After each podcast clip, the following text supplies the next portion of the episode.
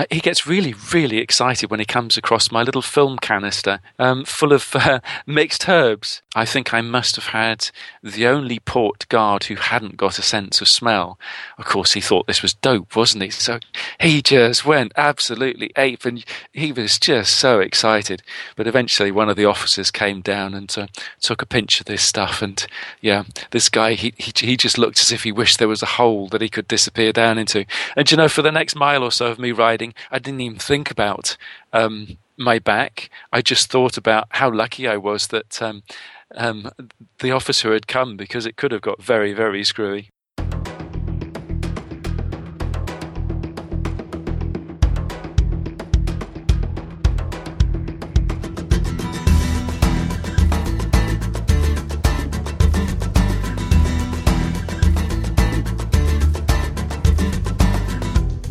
This is the Adventure Sports Podcast brought to you by 180 TAC. Get out there and have some fun. Episode 149 Motorcycle traveler and author Sam Manicom is on the show.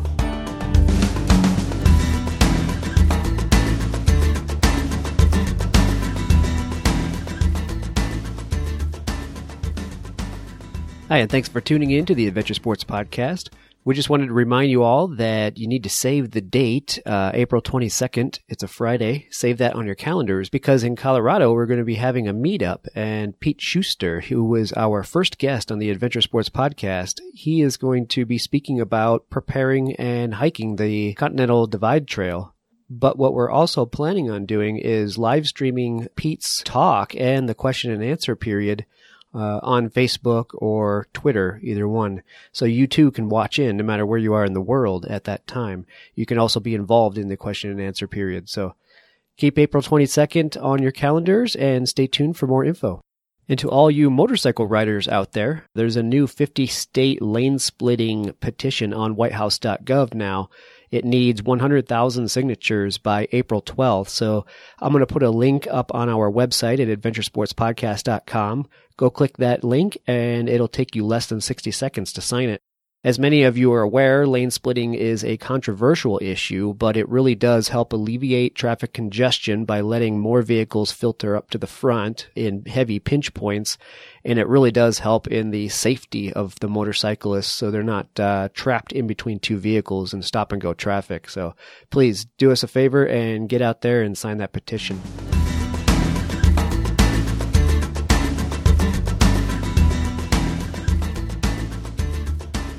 How many of you have dreamed of throwing caution to the wind and setting off on a year long adventure, be it backpacking, sailing, or maybe traveling by car or motorcycle?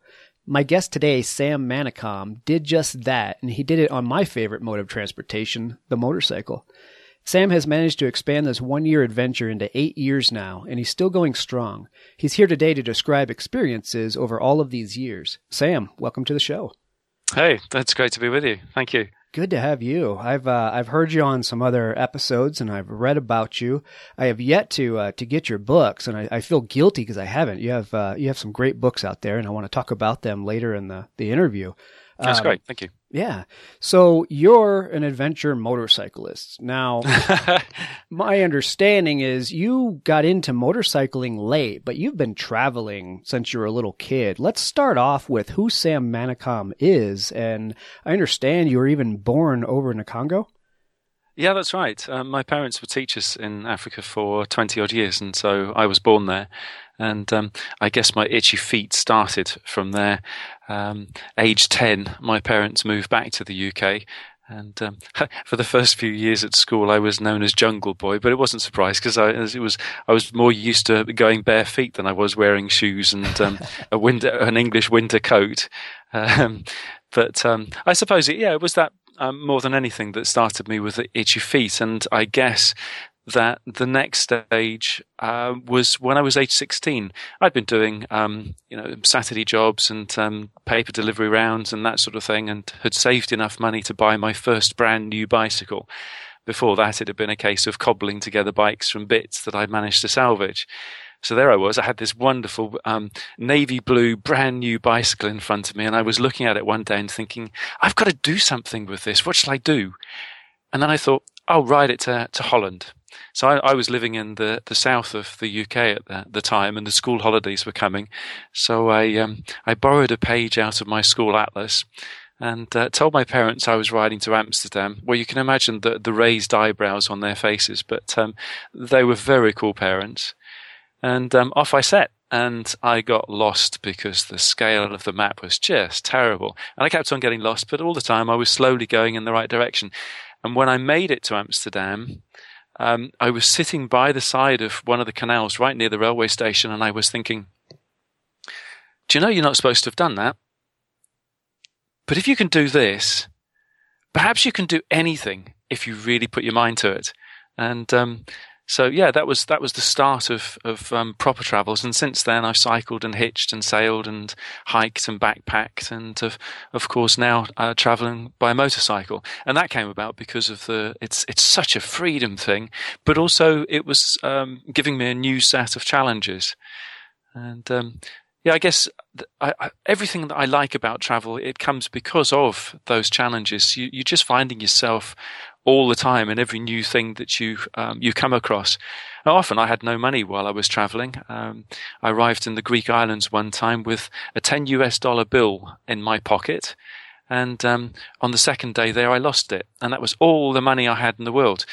But I got myself a job, and during the summer season, working three jobs, I saved enough money to fly to Australia. And so, you know, it's it's it's amazing what you can do if you put your heart and mind to it. Um, I guess uh, I'm a traveller first, and um, I'm a motorcyclist second, and um, it's that way around because I, I, just love the exploring and the finding out the new things, and the motorcycle is such a fantastic tool for being able to do that. And um, yeah, I don't ride often without a crash helmet, but there is nothing like the feeling of wind in your hair, is there? That's true. Um, so what next? Well, like um, after the, eight year trip, and um, yeah, you're so right. I only planned to be away for a year, but by the time I'd got down to the bottom of Africa, I I just thought, wow, what an amazing way this is to travel. There's no good reason to go home, so just kept on going, and um, I wrote a few magazine articles during the the second four years of the trip, and uh, when I got back to the UK, the editor of the magazine um, got in touch with me and said, Sam, we're getting letters and emails from readers saying they like your articles and they want to know when your book's coming out. Well, my thoughts were, well, what book? Uh, I'd never gone traveling with the intention of writing a book, and I got a really bad grade in, in English at school. So the, the thought of writing a book was the furthest thing from my mind. But again, it's, it's like a journey. If you don't try it, then you don't find out whether you can. And um, people liked my first book into Africa, and uh, the other books uh, slowly came out, and I now bounce around um, doing um, presentations at events and basically sharing the fun of the road. Because um, if I can do it, well, most people could. Um, you don't have to be anybody special. I think that's one of the most important things. But you do need to have the freedom and the determination uh, to be able to set off on a on a longer trip. Yeah, absolutely. Well, I think the big question is, you know, how do you support yourself? I mean, that's a, a gating issue for most people. Um, you know, for one to do something like this, they need to leave a job or figure out how to support themselves on the road. So, you not being an author uh, from the get go, how did you manage making enough money to live this lifestyle? I'd been working like stink in my last job, and um, six days a week, sometimes half a day on a Sunday as well, and um, really long hours. And I was just saving every penny I had. And um, then I sold everything I'd got my house, my car, furniture, clothes, because I'd, I'd only been riding a bike um, for three months the day that I got to the edge of the Sahara Desert. And with the knowledge of, of what a novice I was, um, I thought, you know, you could get halfway down Africa and you could hate what you're doing. You could think that this motorcycle overlanding lark is just not for you. Well, after six months of having sold everything, that's okay. I've got plenty of money. I can go back and I can start all over again. Um, and that'll be fine. But if I get halfway down and I'm having an absolute ball and I'm trying to do it on my savings and my savings are running out, wow, wouldn't that be just the biggest kick in the teeth? So I thought, come on, just, just go for it and um, that really helped. And by living frugally along the way, you know, wild camping, um, bargaining for my food in the markets, sometimes exchanging um, a few hours' work for somewhere to sleep and a meal, and um, just doing typical backpackery type jobs along the way. Um, I, I just had a ball, and you, it's amazing how cheap you can travel if you want to. So people will will listen to this and and think, yes, he's right. I want to do that. Um, it's a it's a hard trigger to pull. What words of encouragement would you have for for those thinking maybe they'd like to do something like this? I think if if you can get yourself in a position where you don't owe anybody any money, where you've got no responsibilities, and you can get the money together to do something, um, then just do it. Go. Um, you may hate it, but actually, after the first six weeks of being on the road, I bet you've got a huge smile on your face and you're thinking, wow, why have I never done this before? yeah, it's never too late. You know, you get uh, you get out there and realize that you should have done it years ago. You know, that it wasn't nearly as, as complicated, I guess. But I mean, the reality is for a lot of people, it's just not possible. Um, they can't get the money together. They have got debts. They have got responsibilities. And um, that's reality of life. But my advice is just don't forget your dreams because you never know what tomorrow is going to bring you. And, you know, I, have got friends who are out on the, on the road traveling in their late 60s and 70s. And yeah, okay, you know, they don't bounce quite so well when they fall off their bikes, but um, they they say to me things like, "Yeah, but you know, with a lifetime of experience, I see so much more, and traveling more gently, that's just wonderful because you you see so much." Yeah, that's a really good point, actually. You know, those of us with, with children, obviously children need to be raised and educated and paid mm. for, and we have to have jobs to do that. But, you know, I, I like that point of view that traveling in your, in your later years, uh, allows you a completely different perspective uh, when you're out there, you know, than you may have had when you were 20, 25 years old. You can see the logic, can't you? It it just sits, doesn't it? But I, I the, you know, the other thing is for people who've got responsibilities, there's nothing to stop somebody thinking about what do I really want to do. I want to do something that's going to be completely different, that's going to scratch my itch, but I've only got two weeks. What can I do? You know, there are places in the world that you can go where you can do something completely different for two weeks. So you've scratched your itch, you've kept your dream alive, you go back home and you carry on with your responsibilities. But back in the, in the back of your mind, you're thinking, well, that was really cool. What could I do next time? Yeah, absolutely. So let's touch on safety a little bit. Obviously, I think that's a, a, big word when it comes to this kind of travel, traveling around the world, over overseas uh, for lengths of time. Um, how do you you view safety when you're out there? It pretty much comes down to common sense and treating the fact that you're in a place where you're the stranger, treating that with respect means that you can cut down the risk factor, the danger quite quite dramatically. A common sense, yeah, you do your research, don't you? If you know somewhere is going to be, without doubt, significantly dangerous, then why go there unless you're an adrenaline junkie? Um, there are some times on my trips where I've had no choice really because it's I've been faced with riding somewhere where things are possibly dangerous um, versus putting my bike on a, on my bike on a plane and flying, and I've chosen to ride. And because I do things like I always ask the people coming towards me, so what's it like? How's it in front? Um, people know. Those people are the the people got the freshest of news. And if there's something going pear shaped in front of you, then they'll tell you. Of course they will. So you go around. Um, you don't have to go over. Do you find situations where people hype it up too much? You know, the people are coming the other direction. We hear time and time again, people are saying, "Oh, don't go there." You know, they're they're willing to rob you and kill you, and then you press on anyway, and you're thinking, "What were these people talking about?" All all the time all the time. And I don't think it's done with malice. I think it's done because um, people are quite often still buzzing on adrenaline when they've come through a potentially risky situation. Um, all of us, when we're traveling, are being challenged, and those challenges can come from um, the risky situations. And if we've learned something as we've gone through something that's uh, a bit dodgy, then we want to make sure that the next person has as much good information as possible. And sometimes we all get a little bit carried away. Yeah, absolutely.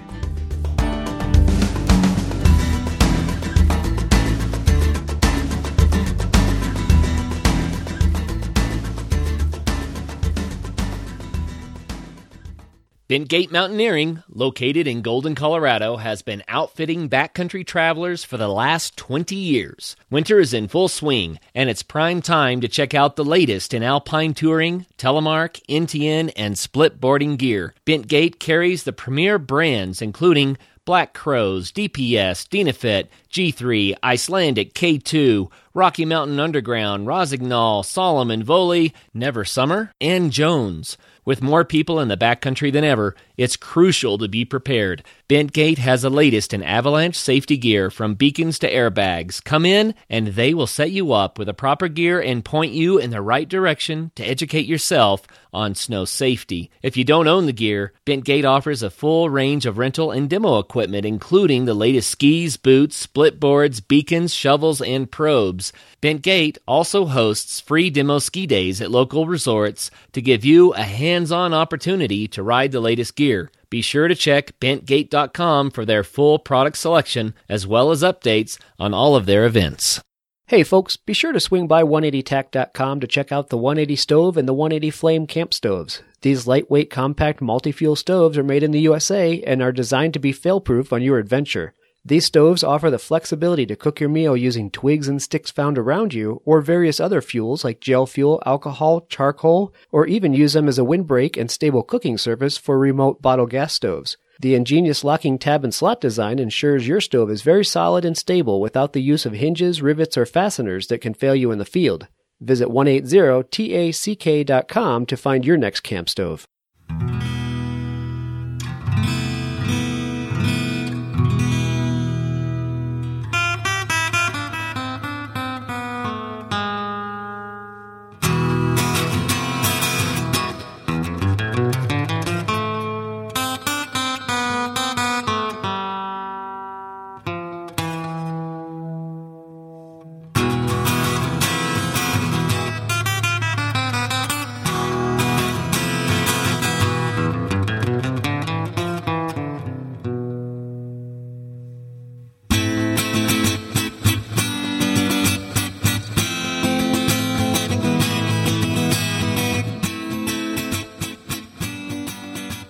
So you started motorcycling uh, later in life, but you've covered a lot of ground over 200,000 miles, 55 countries. Uh, when you were doing that, what was an amazing story or two that came out of that experience? An amazing story. Gosh, how many hours have we got? Um, I, th- I, think you know one of the beauties about doing a long t- a long trip is that, and on a motorcycle, is that you can wake up every morning and you can think to yourself, what shall I do today? Not what does my bus or train ticket tell me I have to do? And the fact that once you get away from the rush of trying to do things on time, which of course we've all got to do in real life world, then you have the opportunity to take it easy and to really observe what's going on around you. You've got the time to stop and um, smile with somebody who's a complete stranger, and it's it's it's it's those moments that bring real joy out of a journey. It's the connection with other people, and that comes by learning to take the time to smell the roses. Does that make sense? Yeah, absolutely. Now, do you you do a lot of your traveling alone when you are out there on the bike? I understand that you're not on the road now, but um, I think you've had a mix between riding alone and riding with a partner. Is that right? Most of my journeys I've done on my own. The first four years of the eight years I, I did on my own, except for where I bumped into other people and rode with them for a while. Um, but the second four years of the trip, I was riding with uh, a German lass, and uh, we met in New Zealand and she was riding a, a, bicycle through New Zealand for six months. And I reckoned anybody nuts enough to ride a bicycle up and down all of New Zealand's mountains was probably daft enough to, to tolerate me. and uh, cutting a long story short, and yeah, we spent four years traveling together, and uh, we're still now. She's absolutely brilliant. Uh, she's great fun to travel with, and she's just got one of these real inquiring minds um, that that helps you to stop and smell the roses. And I think the beauty of traveling with somebody else is that um, we get involved with things that she has the passion for, but I don't necessarily. So she's introducing me to new worlds. And the other thing is, do you know those moments where, for example, you might be standing looking out at an absolutely awe inspiring, phenomenal view? And there's something very special to be able to stand or sit there and enjoy this view with somebody that you care about. Um, so yeah, traveling with somebody else, uh, with Birgit, um, has just been brilliant. Yeah, I absolutely get that. You know, it's I like my solitude time out on the motorcycle, but it was actually just this past weekend when I, I finally got to a chance to ride with my riding buddy. We haven't been out in a in a while together, and it's a it is a completely different experience when you're out there sharing and just even when you're just riding, you know, on the road uh, with another person. There's a mm. uh, there's a camaraderie that you feel while you're out there, and it is a completely different experience. Uh, it's a it's a super sensation, and you know sometimes when you're traveling on your own, people think that you get lonely. Well, I mean, I never do because I like people, so there's always somebody to talk to. But actually, there's something really nice about being with somebody that you don't have to explain who you are. yeah, that's a good point. So, speaking of people, I love people stories from from those who have been around the world and and and experienced all uh, facets of society. Do you have a good story about someone you met in your travels that just really left uh, a lasting impression on you? Mm, yeah, a Thai prostitute saved my life. Do tell. um, I was uh, traveling through Thailand and um, I was um, I, I, just stopped in one of the little beach resorts. It was one of these places with um, bamboo cabins on stilts with palm fronds for roofs, and um, planned to stay there for a few days. And uh, there was a drop dead gorgeous girl in the cabin next door to me, and of course we got talking. And um, it turned out that she was a prostitute, and she'd only been doing it for a little while. And um, as we sat, we got to, to talking some more. It turned out that she came from a very poor uh, hill family, and her parents had um, basically spent all of their savings on getting her through school, and she'd uh, been top of the class. Um, and her teachers had said, you know, if you go to university, you'll have uh, um, a magnificent life in front of you and um, she really, really wanted to repay her parents for all of the hard slogging that they'd done to get her through school and the fact that they left themselves broke. But hey, where's a girl like that going to get money from? Well, she worked out that the only way that she was going to get it was by becoming a prostitute for a few years, and a prostitute's foreign tourists. And I was just blown away by the determination of this lass. But then it turned out as we started talking some more that she didn't know about AIDS and she knew about condoms and not getting pregnant and things like that, but she didn't realize about STDs and that sort of stuff. So, of course, we talked an awful lot about those things. Anyway, um, a couple of days later, I'd managed to to to suddenly start feeling really ill, and I could feel some sort of bug coming on. And uh, so I'd retreated to my cabin, armed with bottles and bottles of uh, water and lemonade and packets of biscuits and that sort of thing. And um, within a day and a half, I was so poorly I could not even get out of bed. Um, another day had gone by. I'd drunk all of my liquid, and um, I I was so dehydrated I wasn't even sweating anymore.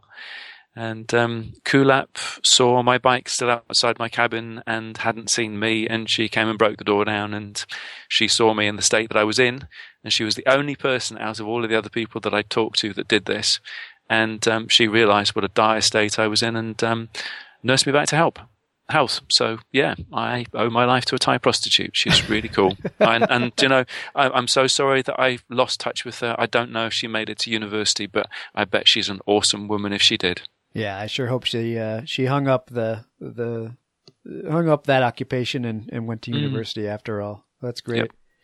So adventure means different things to different people. Um, but I think we can all agree adventure is something that takes you out of your comfort zone. Mm. What about a story on one of these trips that really took you out of your, your comfort zone, really made you nervous or, or very uncomfortable uh, until you got through it? Um, well, the first year in Africa, I was shot at twice, arrested three times, thrown in jail, had a 17 bone fracture accident crossing the desert in Namibia, and various other mishaps. So there were a few of those times there. But I think there was one particular time where things went particularly badly wrong. And um, that was as I was leaving Australia. And um, this situation ended up with me being told by the doctors that I'd never ride a bike again. And um, and the story behind this is that you know I was working my way through Australia, fruit picking and that sort of stuff. And uh, my last job was working with a film crew in Darwin, which was just an awesome job to do. It was a, a, whole world that I never expected I'd find myself in. And that actually, by the way, is part of the fun of working while you're traveling, is all of the different things that you end up doing that you never would do at home. Um, so you learn shed loads. Anyway, um, I was in a storeroom one day and I was picking up um, some he- heavy camera kit, and somebody came flying through the door behind me. The door hit me on the backside, sent me sprawling on onto the ground, and as I hit the deck, I just heard a sort of noise and instant agony. Um, and that just threw all of my plans into disarray, and I couldn't ride my bike, and but then a whole series of things turned up which actually made this situation work for me. And one was that the shipping company that I was supposed to be using out of Darwin to um, Indonesia said that they would um, arrange for my bike to be stored in a duty free area so that um, I wouldn't be breaching any of the um, Australian customs um, regulations. And then uh, when I was fit enough, they'd ship it on for me and they weren't going to charge me anything because they'd realized that this wasn't something that I was asking for help with uh, because I'd been stupid or careless. It was something that just can happen. I'll end up spending the next three months um, using buses and so on, uh, buses and boats, I- island hopping through um, the Indonesian archipel- archipelago, and what an awesome experience that was. Um, yeah, it's got its its rough times as well as its good times, but I walked a lot and I swam a lot from just idyllic tropical beaches until um, I got back to, I got round to Singapore. So I'd done a big loop and the shipping company had sent the bikes there to me. And um, I went to the shipping, uh, to the port, and all the time I had this voice in the back of my mind from the doctor saying, "You'll you'll never ride again." And I kept on thinking, "Yeah, but I've got to try. I've got to try. If I don't try, then I won't find out." And uh, I did all of the paperwork and went and retrieved my bike, which had been, which had survived all of the shipping.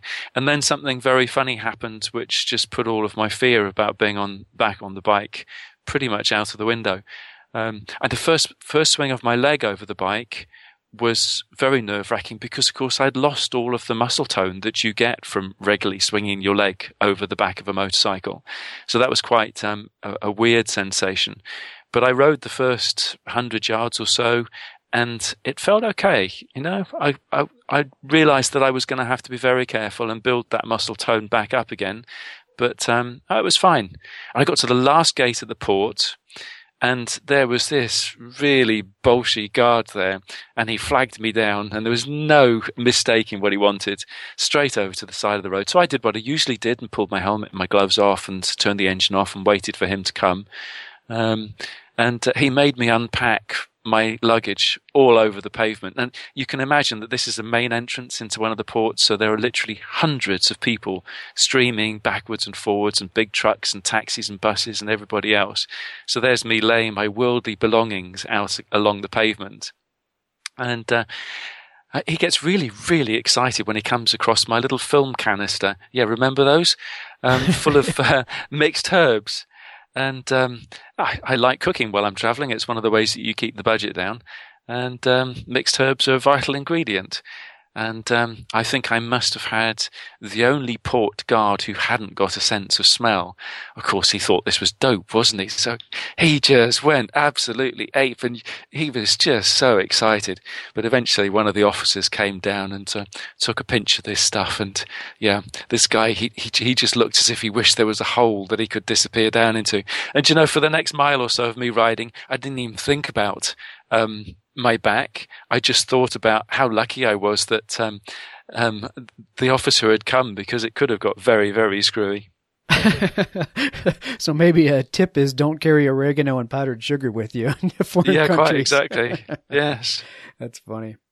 Well, let's talk about tr- tips and tricks then. Um, there are some things that we should and should not do on the road. What are some things that, after all these miles and, and years, you've in your experience, uh, that you might tell others who who are just starting out to to do or to avoid? Mm, okay, the first one is plan, but don't overplan. A lot of people spend so much time and money planning to do something, and they never get the feeling that they're ready because there's always something else that needs to be learned, some other bit of kit that probably would be a good bit of kit to have, and they quite often never go. Um, sometimes it makes more sense to look at the basics that you really need. Um, and the basics are, well, you need to be able to sleep well and you need to be able to eat well. Um, if you can do those two things, then you have a chance of traveling with a smile. You need to be on a motorcycle which you like riding. That's the key. And the other key with that is that it has to be in good working order so that when you're setting off, you're not already setting off with a bag of bones that can shake itself to bits the first time you hit a, a rough road. um, so plan, but don't overplan. You don't, it's, it's surprising what you don't need out there.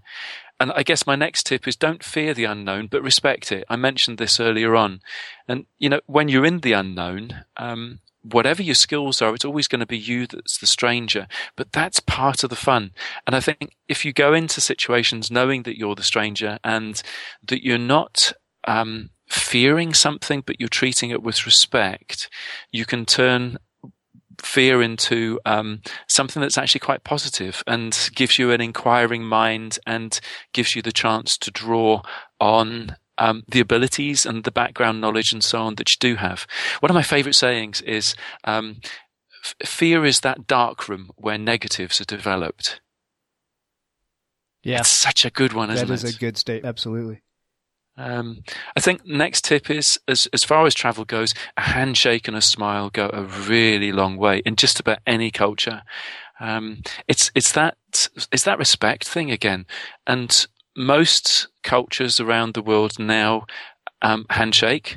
Um, some don't smile. That's their culture. But actually, in most cultures, that handshake and a smile can go such a long way to showing that you're friendly and that you're respecting the person that you're treating. And that can smooth away a lot of very big potential problems. Um, I think the next one is uh, travel light and travel slow we talked earlier on about traveling slow, but travel light. Um, again, there's so little kit that you actually really do need when you're traveling. Um, and if you take the time to smell the roses, then you recognize when things are going wrong. But I'm a firm believer that when things are going wrong, actually, it's not a disaster. It's just the beginning of an unexpected adventure. And they really can be some of the best adventures. Yeah, absolutely. I mean, it reminds me of a, a, a, statement that someone made recently. Jim from Adventure Rider Radio had Jeff Thomas on, and mm-hmm. his statement that really hit me was something like, "When you travel quickly, you pass through people's lives, and when you travel slowly, people pass through your life." And mm-hmm. that that really struck me because it's so true. You know, it's it's about being out there and experiencing people as much as it is enjoying the ride itself. Yeah. No, absolutely. Have you read um, Jeff's book, Ashes to Boonville? I haven't yet. No. Oh, if you get a chance to do, um, it's it's a book that I think is um, underrated it should have many, many more Amazon reviews, five star Amazon reviews than it's got. When you read it, you'll see why I'm saying that. Oh, very cool. Well, it's going to go on my list along with your books. And uh, that's you. actually a, a, good segue because I want to talk about your books. You didn't start out to be an author, you started out just to be a traveler. And mm-hmm. as you alluded to earlier, you, you mentioned that people were, were writing in, commenting on your your paper and magazine articles saying when's the book coming out? And you know here we are four books later uh, and you're still going. So do me a favor and summarize the the books that you have. You know what is each one about? And uh, tell our our audience uh, about them and and where they can find them Okay. The first book is called Into Africa, and this book takes you down the east side of Africa. So Egypt, Sudan, Ethiopia, Kenya, Uganda, Tanzania, and on down to uh, southern Africa. It uh, takes a year and it covers the learning curve, but also the um, shows me that actually I'm a complete disaster magnet. If something's going to go wrong, then it's inevitably going to go wrong somewhere near me or with me right in the middle of it. But it teaches me a lot of really good lessons. And that is where I first came across that rule about, um, things going wrong actually being unexpected adventures. And out of bad inevitably comes something really good and really interesting. So that's, um, and, and, you know, Africa is just an awesome continent to ride on a motorcycle. The fact that you can stop anywhere is is fantastic. The fact that you can take advantage of all of those side turnings because you've got the freedom to do it. And Africa's about seven thousand miles long, and into Africa takes you um, on a ride of twenty two thousand miles because the bike gave me the freedom to explore all of those things. The scenery is absolutely stunning. And there are an awful lot of um, really bad reports about Africa and Africans. Well, I think that my book, well, I hope that my book gives people a very level, honest um, view of the continent. Things aren't always rose colored, but there's an awful lot in there that's just fantastic. Diamonds of life. Um, it was that year that actually made me decide not to go home. And my second book is called Under Asian Skies.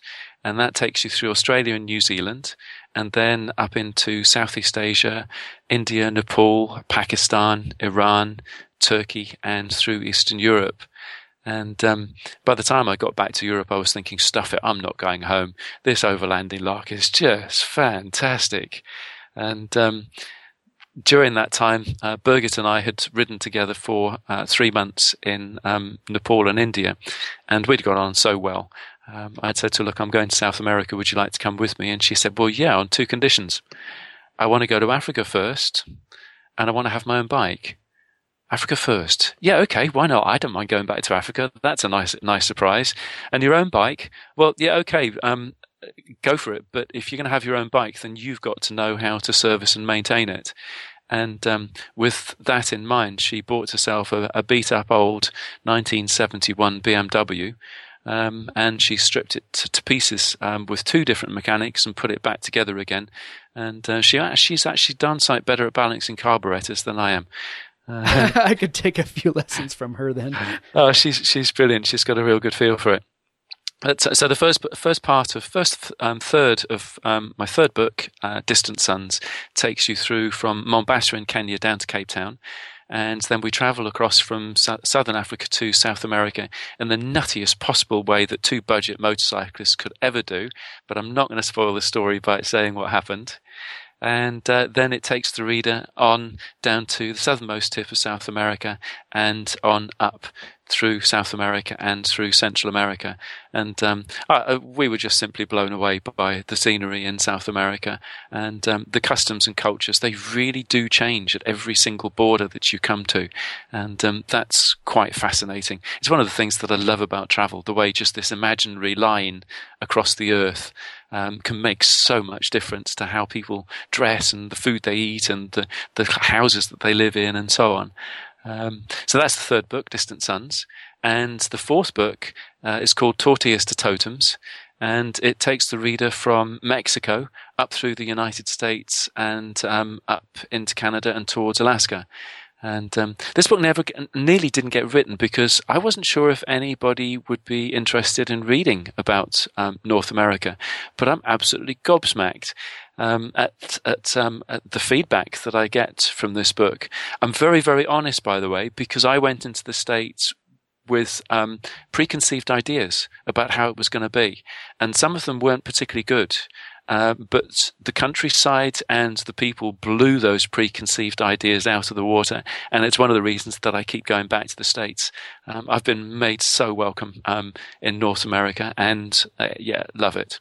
Well, good. I'm happy to hear that. I think uh, I think we do. Unfortunately, uh, government actions, and as with all countries, you know, can can put a bad taste in, in people's mouth if they haven't been in a, a specific country. But I'm glad you visited and, and uh, saw that things are, are a little bit different than you expected. Oh, absolutely. And, you know, it made me analyze very carefully um, what I was seeing around me and taken for granted in the UK when I got back. And there were an awful lot of things here that I found that um, I didn't like. Um, but actually, once you realize what's real and, and what's just in your mind, then you can have a much, much firmer grasp and value for what there is. Yeah, absolutely. I think that summarizes uh, everybody's expectation about going to travel the world, you know, going to other countries is we all always have these preconceived notions of, of what it's going to be like because of what we've seen in the media or heard, you know, and hearsay. Mm. And time and time and time again, you, you talk to people like you who have gone and experienced it and they come back and they say, look, don't believe any of that. Don't even listen to it approaching your trip. Just go experience. Obviously you have to, you know, factor in a little bit of safety, like like you spoke about, but you know, go experience it and make up your own mind, and it's probably going to be much different from from what you expected. Yeah, I, th- I think you're right, and as you say, so many um, overlanders say that. My belief is that there is no smoke without fire, um, but that fire may be the size of a match head. So the big cloud of smoke that's been created and hovers over it, well, it's just misleading. Um, let's go and see what the fire actually is, and that's one of the beauties of traveling is that you can find out things for yourself. Um, and yeah, you, are constantly surprised. It gives you a much better feeling about this magic world of ours that we live in. Uh, mainstream media spends too much time concentrating on doom, gloom, and disaster, and they do so in a very unbalanced way. I'm quite cynical about the media, as you're probably already guessing. Some parts of it are excellent, and they really try hard, but other parts of it, they're just trying to sell newspapers, and they know by scaring people they'll sell newspapers. And I think that's really sad because this world of ours is just brilliant.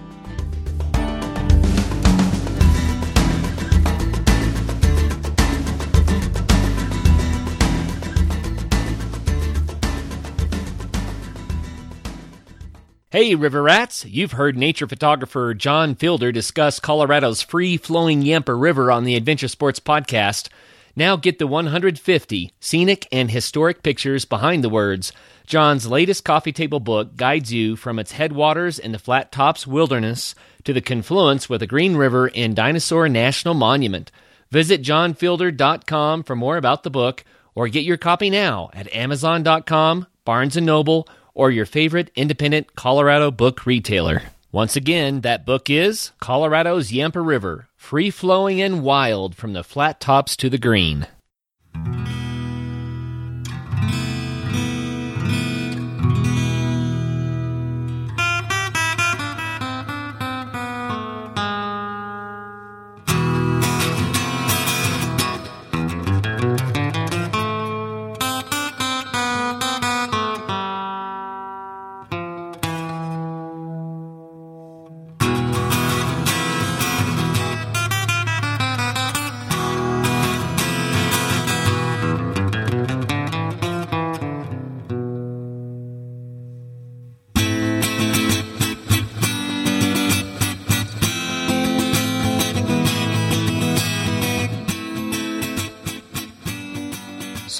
Where can we find your books? Like I said, I, I have got your four books in my, my reading to do list, and I will likely blow through them very quickly. I tend to do that with motorcycle adventure books, uh, like anybody that who's an enthusiast. Where's the best place to go learn more about you as well as get your books? Well, my website is uh, www.sam-manicom.com. So that's um, M A N I C O M. Um, but so there's lots of background information there and um, excerpts from the book, so people can have a look and see whether they like my writing style, or if it's complete rubbish, then they'll think, right, okay, I'll spend my money on something else.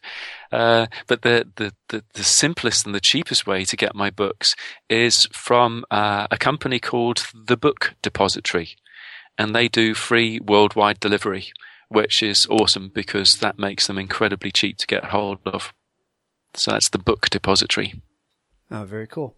We'll definitely get those in the show notes and uh, and linked up so people can find them easily. And I wanted to point out there's a lot of information on your site. Um, there's other video interviews. Um, you also do a lot of uh, speaking engagements, uh, many in the UK, but I know you're also going to be over in the the states uh, here pretty soon. What's that all about?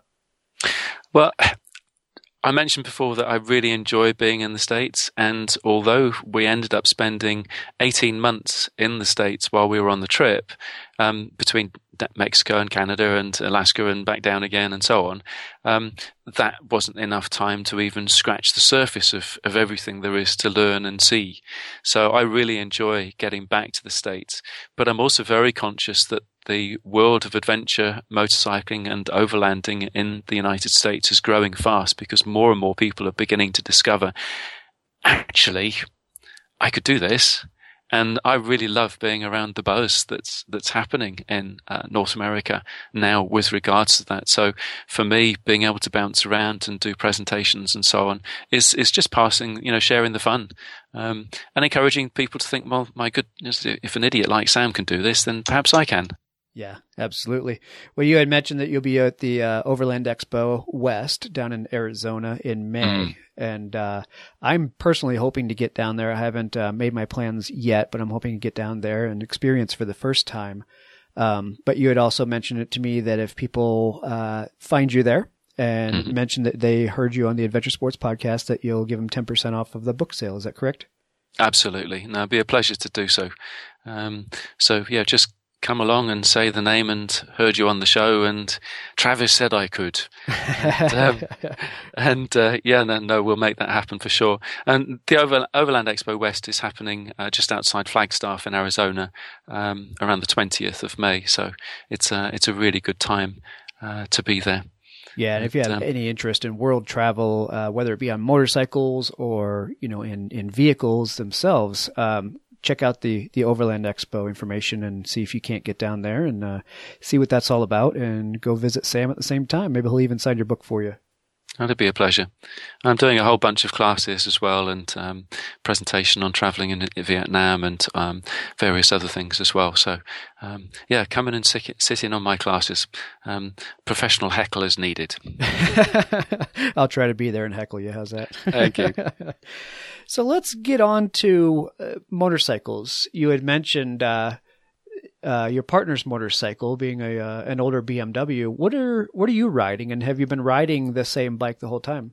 Mm, I learned to ride on a little Kawasaki um, 125 um, KDX, uh, which I had for six weeks. It took me six weeks to pass my test, and then straight on to um, an R80 GS BMW, which was new at the time, and um, I'm still riding her, and she's got 282,000 miles on her now, and she's still my only means of transport. She's a class act. She's had a lot to put up with. Well, that says a lot for that bike to be able to cover that many miles and under those kind of conditions that you see out there. Uh, she's been brilliant. About, I guess, 5% of the time, she's been the wrong bike to have um, in very heavy mud and very soft sand. Um, but the rest of the time, she's either been brilliant fun or perfectly competent. And I think for a big trip, you can never have the right bike exactly 100% of the time. So I'm really happy with those, that um, percentage. Yeah, absolutely. So you've chosen that bike. Um, is that would you recommend that bike if you know if people can find one in, in decent shape, uh, or from your experiences, is there something else you would point somebody to? I mean, I know that that's kind of a loaded question because you're you're talking about different size people depending on what they want to do, what they want to carry, men, mm. women, you know, all of that. But I think the general question is what is the quote unquote ideal bike? What is it you're trying to get out of your bike at least to, to do this kind of travel? It's this is one of those sixty-four million dollar questions, isn't it? And it goes a little bit back to what I was talking about before about um, do you like what you're riding and is it in good mechanical condition? Because those are two of the most important things. You know, at a bike that's ergonomically wrong for you so that you're never sitting comfortably. Well, why would you want to go off and do a long trip on that? A bike that's constantly breaking down, uh, unless that's a key reason for you to, to be on the trip because you want to defeat the constant challenges, then, well, um, why would you? Um, I think the next thing that goes to choosing your bike is what sort of trip do you want?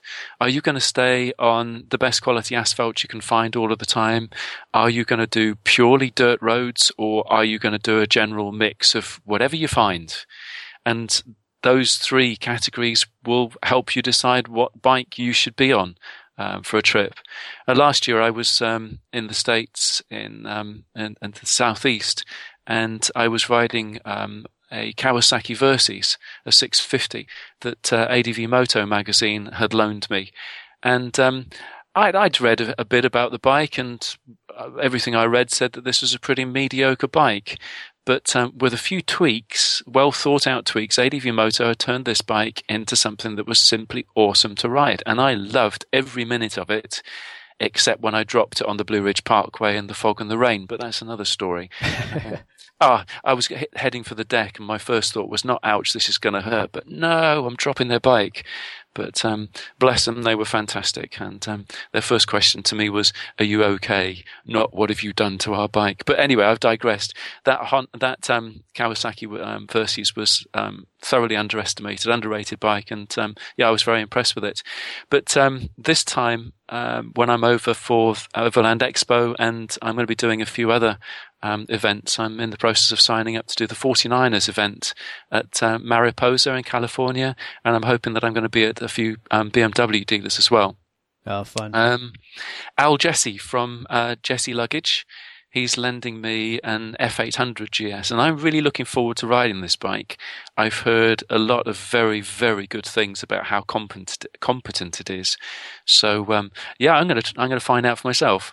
Yeah, I'd like to know your opinion on it. Those are, uh, I think that class is my my sweet spot as far as I'm concerned. The Tiger 800 and the uh, the F800 GS uh, from mm-hmm. BMW.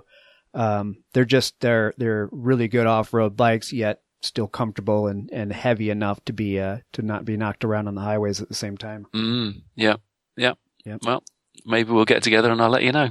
Very good. I look forward to that. So let's talk about inspiration. Where do you draw inspiration from? world traveler, you're out there all the time. Something's got to inspire you to uh, to do all of this and and keep a, a good frame of mind about it. People, always. Um, people are just full of inspiration. I think people are, are fascinating.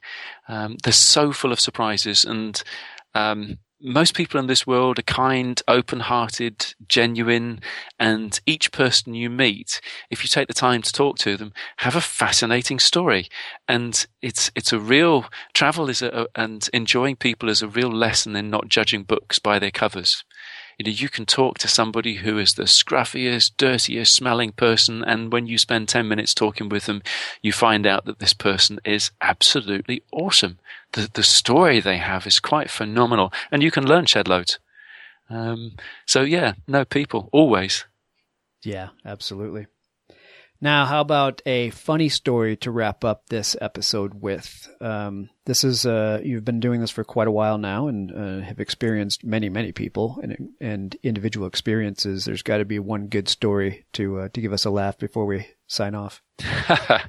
um, yeah, I had to really scratch my head when you said to me, "I'm going to ask you this at the end of the show," and I, I made a list of about ten different stories that I could tell you. But actually, the one um, that I've picked is a story that um, made me laugh um, so hard that I nearly fell off my bike.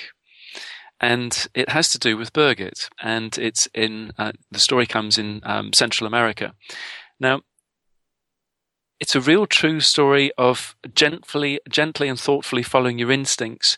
Um, can be as exciting as following them quickly. Well, this is a story of following them quickly and what happens. So we're at the, the Nicaragua Honduras border, and we'd been listening to so many of those scare stories you were talking about before. Everybody was coming towards us and saying, "No, the the border crossing, the guards are terrible. They're going to rip you off. There's bribe your way to get through. There's no way you'll get through otherwise, etc., etc." And by this time, um, we'd been on the road for what six and a half years, and we'd never paid a bribe anywhere.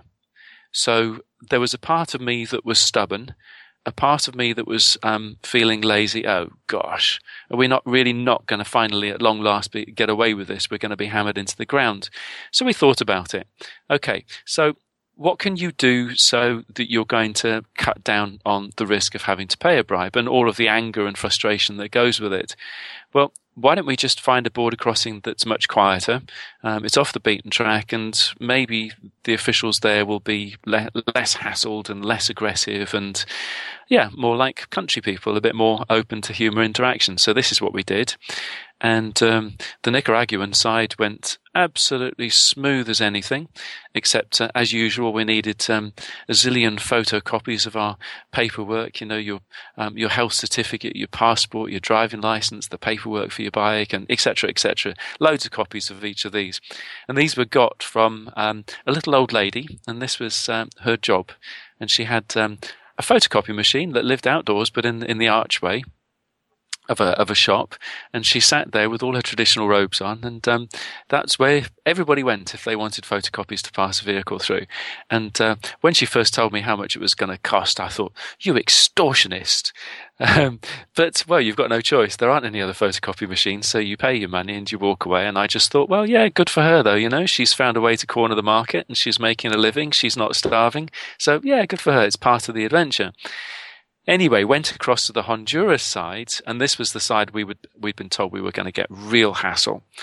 And um, the first thing we we found going into the customs offices was that we needed shed loads more photocopies, but they didn't have a photocopier. So we ended up having to go back into Nicaragua to use the Nicaraguan photocopier. Um, and I was so happy I hadn't hassled this, this little old lady um, the, when she tried to, to charge us as much money because she could have just said no and clapped her hands together and that would have been it. We would have been stuffed as far as getting into Honduras is concerned.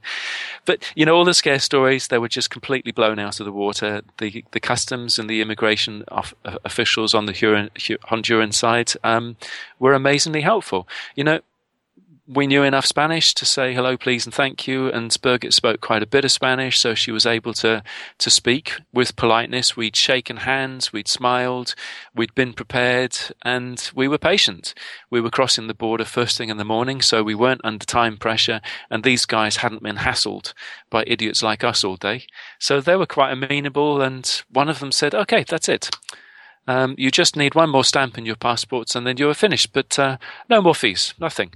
And by that time, I think we paid about um, 10 US dollars for um, motor insurance to ride through Honduras, and that was about it. I can't remember how much it was, but it was it was not a lot of money. Anyway, we went to the last office, and this was the the police office and it was like stepping into the set of a B movie. You know, the the lights were all down, it was gloomy and um, full of filing cabinets and um, a beaten up old metal desk. And um, in the background, there were a couple of really big, muscular guys straining at their uniforms, and I swear their knuckles were dragging on the ground. They're just a couple of gorillas. The, the, the guy at the desk, this Weasley sort of looking fellow with his really immaculate uniform, sort of snapped his fingers at us and said, passports, so we handed over the passports, and Birgit and I looked at each other and thought, aye, aye what's coming now? And uh, he stamped the passports with um, plenty of power in those stamps, you sort of a real statement of I'm the big I am, and then said, right, that's going to cost you. There is a fee to pay.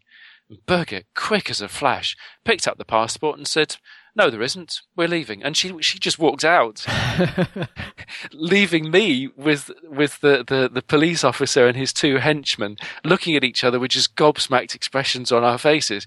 Well, I managed to get my wits together a little bit quicker than they did. And I said, She's right, you know, and just left. And outside we looked at each other, climbed on our bikes, and sort of eased on away from the border, thinking, Ah, oh, we really hope that they haven't got telephones working in this area. And by the time we sort of but we a few miles away, I was laughing laughing so hard because, of course, the adrenaline was popping. I nearly fell off my bike because I was laughing so hard.